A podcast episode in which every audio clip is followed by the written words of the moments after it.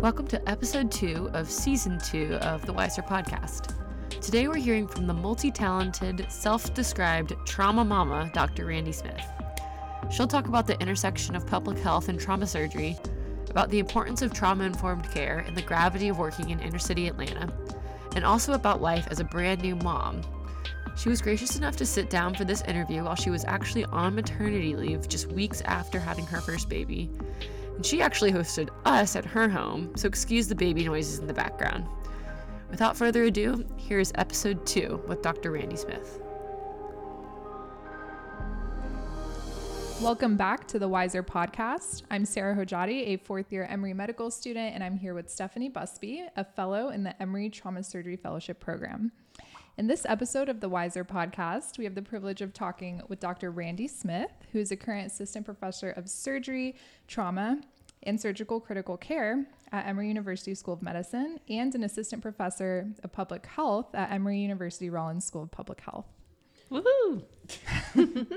Dr. Smith has been with Emory University since 2017. Prior to this, she served as an instructor of surgery and fellow in the Division of Critical Care at the University of Pennsylvania. Her clinical interests lie in injury and violence prevention, and she is currently heading a hospital based intervention program for underserved populations.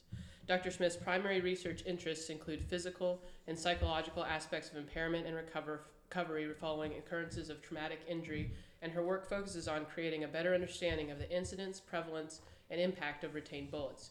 She is a leader in her clinical field with several editorial appointments on prominent journals and textbooks, as well as multiple national and international presentations. Hi, ladies. Hi, thanks for being with us. Of course. So let's get started with the classic question Why did you choose surgery? Well, you know, honestly, I didn't really know what I wanted to do when I started medical school in terms of like what discipline. And I just wanted to like enjoy every aspect of um, the different rotations that I was on. I was a little bit non traditional in that I did my master's in public health in between my second and third year of medical school. And so I came back to my clinical years with a different perspective of like treating the individual in front of me, but also being very interested in like community um, and public health. And um, so I just kind of treated every single rotation as if I were like in, gonna be doing that for the rest of my life. And when I got to surgery, I loved everything about it and I could clearly see like this very nice um, connection between like surgery and public health. And so that's kind of, you know, how I've built my career is like this intersection between a clinical career in surgery and public health. And that's with injury and violence prevention. What were some challenges that you faced as a resident and as a female resident? And do you see your mentees facing similar or different challenges? Absolutely. Um, you know, I would say that surgery is still a white male field. I'm a black woman. And I feel like there were challenges as an African American in the field, challenges as um, a woman in the field that you have to overcome. And when I say that, challenges are not always, you know, blatant, you know, just like having lack of mentorship or people that look like me that I could go to for advice um, or that we're dealing with the same things. I feel like those are some of the challenges that I had to face. Some of the things that I did to overcome the challenges were seeking out mentorship and sponsorship, and I think those two things are different. Um, I became very heavily involved in um, as a society of Black academic surgeons, um, where I had a lot of sponsors that I would call on to help me along the way. I sought out mentorship from like within my institution from some of the females, not only in the Department of Surgery, but female leaders in other departments that had kind of climbed the ranks of academia. And um, and I tried to be the best example for the people who are coming up behind me. Um, there were not very many women um, in my residency when I first started then we had a class uh, like a couple years behind me that were all women so i could clearly see that there were changes that were happening. Um, and i think that you know podcasts like this one and and just different activities that you can do to kind of engage the women and, and promote diversity and inclusion. And it, inclusion doesn't have to be race. It can be anything like gender, sexual orientation, religion, the, the list goes on and on. But it's if you can promote inclusion, I think that that's how you overcome some of these challenges that I think I faced. Uh, who were some of your mentors, and what were some of the words of wisdom they imparted on you, and how did they affect your uh, path in surgery?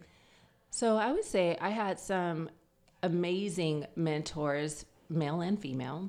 Um, one that comes to mind um, is my favorite mentor, Rochelle Dicker. Um, she is now at UCLA, but she was at UCSF um, during my time as a medical student and a resident, and I did research with her. And she's a person that shares the same passions for violence prevention.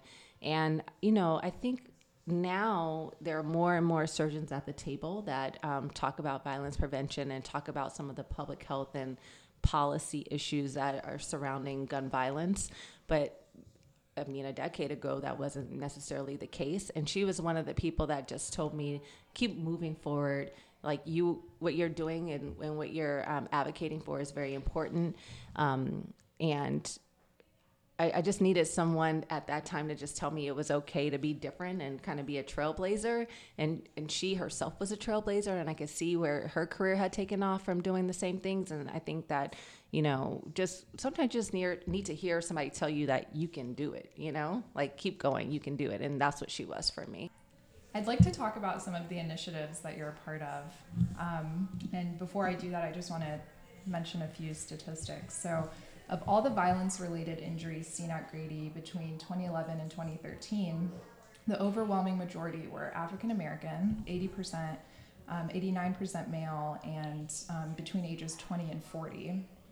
Gunshot wounds accounted for over half of these violence related injuries. So it can be said that there's an epidemic of gun violence within the demographic of young African American males Absolutely. in Atlanta. Absolutely. Um, what do you think is your role as a trauma surgeon in all of this? You know, I, I really do feel like trauma surgeons are at the front line. You know, we're not necessarily the ones picking up people out in the streets like the medics, but we're at the front lines when they get to the hospital. And I definitely feel like we need to be at the table when it comes to policy and decision making at the local level and at the state level and definitely at the national level. Um, I'm very involved in research related to gun violence and violence prevention, but it's really hard to do. There's not a lot of funding for it, and um, and there are a lot of stipulations uh, surrounding the type of research that can be done. And the only way that we can kind of swing the pendulum so that we're preventing more violence and you know, like really tearing down some of these um, disparities that exist in, in trauma um, is to continue to do research and continue to just say that this is a public health issue that we all are uh, everyone's affected. Do you have any uh, specific stories that come to mind as related to gun violence or have you seen any of those impacts in the community uh, or a, a, story that's been personally um, resonant with you? Yeah you know so like you said i started in 2017 july. I haven't even been at grady for two years yet. And I've already taken care of a couple of people who have been re injured. Another word that we use is a recidivist, like they've been re injured with some type of traumatic injury. And one guy that I can think of that I operated on, and he looked like he was going to die and somehow survived and made it out of the hospital. He came back and he had been at another hospital where he was shot a second and a third time and was having a complication from that third gunshot wound. And I just, I don't know, it just makes me feel like we still have a lot of work to do. Um, and it's kind of when I hear these stories and I see these people that I'm taking care of after multiple traumatic injuries, it's kind of like the drive that keeps me going. I'm like, we have a lot of work to do, and I, I want to be a part of the solution and not a part of the problem. In the same breath, I can think of people who, like, you know, by their injuries when they came in, I thought they were not going to survive. And, you know, take them up to the operating room, you operate on them, you, you know, can't sleep because of like how worried you are about them. You're in the ICU taking care of them, and then they somehow survive. And it makes you feel good to know that you've, you know, made a difference in that person's life.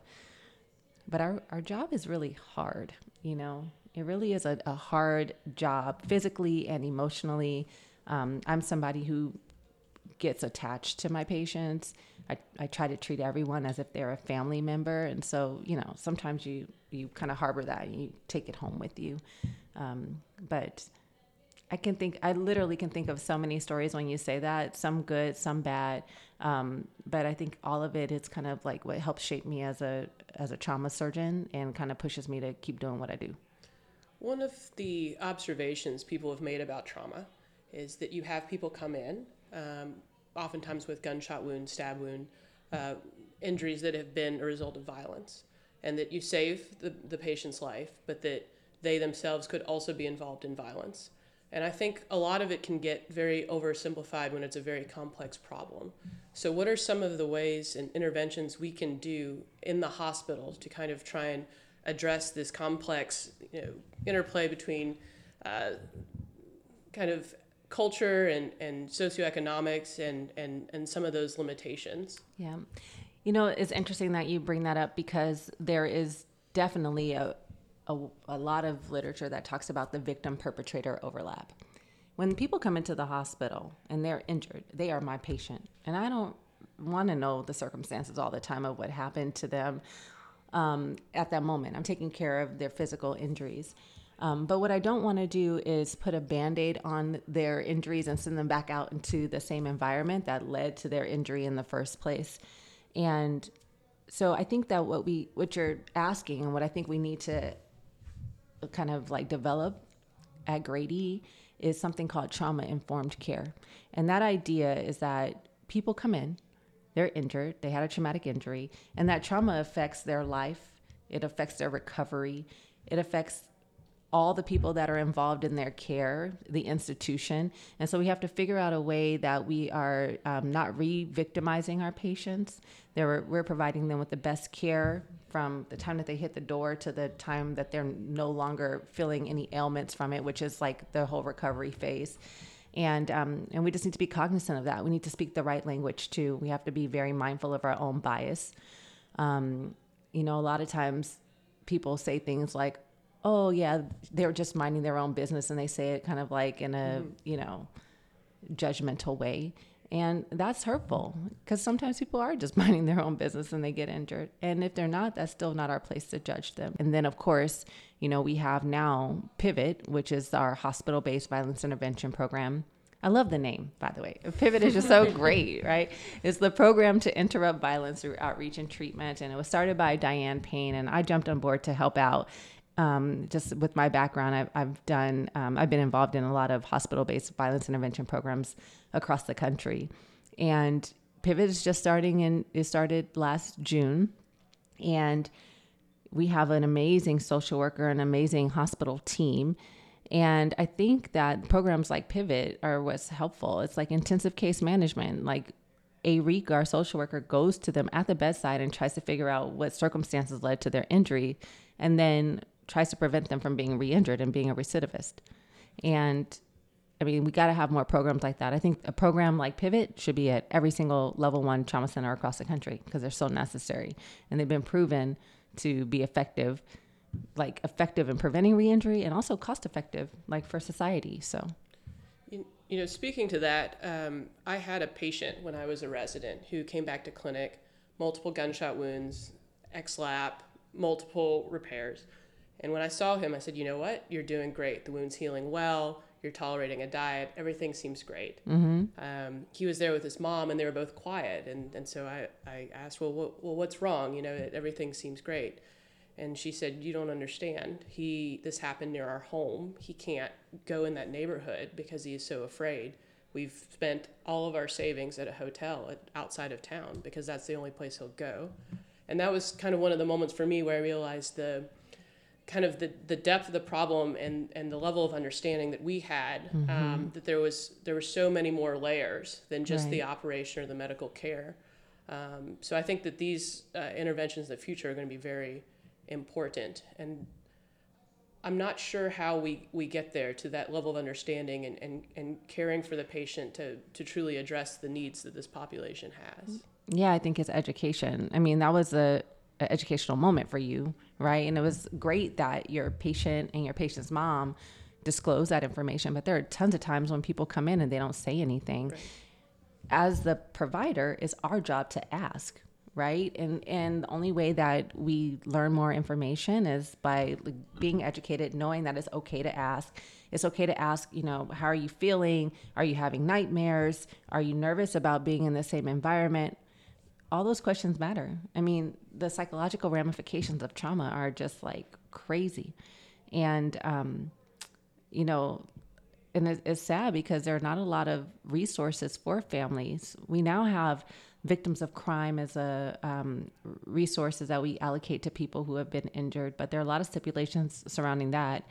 Um, but we have to ask the questions as hard as they may be, and then we have to work towards finding solutions. Like that's our job. And, and I think something that you point out that I've learned from you is that we don't often ask men when they come in, "Do you have a safe place to go? What has mm-hmm. happened?" We assume kind of I guess reverse gender bias that that, yeah. that they're okay, um, and then I think that there is um, a push for them to be okay and to pretend that everything's okay. Right, and sometimes it just takes getting everybody out of the room, right? You remember when we were in medical school, you know, they tell you to get everybody out of the room before you ask any like, you know, personal questions or any questions that might be sensitive. And sometimes that's all it takes is just saying like, "Hey, how are you doing?" But I, I ask specific questions. I say, like, are you having nightmares? Because that's pretty common. And if you make it so that it's not something that's out of the ordinary, like they'll tell you, most people will be honest and they'll say, yeah, I'm, I'm having nightmares or yeah, I keep reliving, um, you know, the situation or what happened. And then we need to have the resources to get them into like therapy. I mean, PTSD and depression and anxiety are real. And so we, I mean, we're trauma surgeons, but we kind of have to have this psychological issues or thoughts in, in our minds as well, thinking about like how our patients are affected. So we were looking at some of your publications and we saw that you looked into the impact of retained bullets. Yes. Can you tell us about what you found? Yeah, so in one of my um, in my involvement in one of the violence prevention programs in California, um, you know, I would not wear scrubs when I would meet the clients. And once someone found out that I was a, I was a doctor, they would say to me, "Oh my gosh, can you take out my bullet?" And we would talk about it, and I would say, "Oh, where's your bullet?" And like, "Oh, in my arm, oh, in my leg, or someplace that was like palpable." Um, and I would ask why the bullet was not taken out, and they would say that they were told that you know bullets don't need to be taken out. But it kept happening so much that when I got to my fellowship at um, the University of Pennsylvania, I started advocating for taking bullets out. And at Penn, they're very um, academic. And so someone said to me, Oh, has that been studied? And I was like, No, um, not to my knowledge. So I did a lit search and it hadn't been studied. Um, and so what we did was in, at Penn, we um, already had a study going on where we were looking at how African American males recover from injury. And so we just did like a um, subgroup analysis where we looked at the folks who had been shot and those who had retained bullets versus those who did not. Everybody had already received um, a screening tool for PTSD and depression. And we found out that the people who had retained bullets had higher depressive screens. And we are like, oh my goodness, that's so crazy. I thought it was going to be PTSD, honestly, mm-hmm. um, just because I, I think of the constant reminder that the bullet may present for people is like a constant reminder of the trauma that they may have had. Um, but again, this is a subgroup analysis. We weren't like powering a study like to look at this. We just kind of jumped on someone else's study. So since I've been at Grady, we've been actually doing a qualitative study where we're interviewing people who have been injured by gunshot, who have a retained bullet, and we're just like learning from them, like from their perspective, what is the impact of retained bullets. And some of the things that they say is like phenomenal. I thought it was all going to be negative, like oh my God, I think about like my injury every day. And some people have turned it around and had a positive spin on it. Like it reminds me of how far I've come and how hopeless I was and how hopeful I am now. And like, you know, some of the things that they say, I mean, that's the best thing about qualitative research, right? You just don't know what you don't know. Mm-hmm. And so you kind of let the, um, the, patient and their like experience kind of guide your your research and we're learning so much from them but yes the study before did say that retained bullets was associated with higher depressive screens. And so, for that reason, I do give patients that have superficial retained bullets um, an option. I always ask them if they would like for me to remove the bullet. And I've been trying to push the envelope with like the people who I work with, the, the fellows and my other colleagues to just kind of ask the question because we don't know a lot about retained bullets. And now, uh, ammunition is changing. There could be lead toxicity and some other like negative consequences that we just don't know about. And so I've been trying to take them out. So, what sorts of things do you do when you come home while you're at work? Just when you're by yourself, kind of, um, you know, balance the decompress. emotional- Yeah. I mean, our job is kind of heavy sometimes. Um, I like to cook. I like to eat. I like to work out. I like to be normal. I talk to my friends who are like not in trauma. Um, and you know, my husband doesn't want to hear anything about work when I get home. And he he doesn't want to see pictures, nothing. Like he just like, oh, okay, how was your day? Great, and then we move on. We talk about something else. So, um, yeah, I, I just I rely a lot on um, family and friends to kind of get me through like the the tough days, and we have long days too. But those are the days that I um, eat donuts. So, speaking of family, Yes. um, congratulations. Thank you. Um, Yes. what was that like, kind of being a surgeon and being pregnant? And, So I used to walk around the hospital calling myself a trauma mama, but I wasn't really a mama. Um, I would say that having a baby is probably the best thing I've ever done in my life. I mean, it's just so rewarding. And there's like, first of all, I grew a human inside of me, right? Like, that's pretty badass, I think. While taking trauma call. while taking trauma call and lots of it and operating all day and with a big old belly and you know um now there's like this this little guy who looks up at me and is like feed me. And then, i mean it's, it's on me to feed him and i just love it. Um i love everything about being a, a wife. I love everything about being a mama. Um and it's like it brings such a smile to my face. And everyone asks me like oh are you tired? I'm actually more energized than when i was taking trauma call that's the truth and and also, can you tell everyone how he proposed? Because I Oh think my that's a God, are you wonderful story. It's wonderful. oh my gosh lord jesus um And, and set the stage. okay, so I'll, I'll set the stage. I actually had just gotten out of the operating room with a necrotizing soft tissue infection case, which are painful. They're smelly. The patients are sick as snot. Um, and this patient was like not doing well. I was taking her back and forth to the operating room.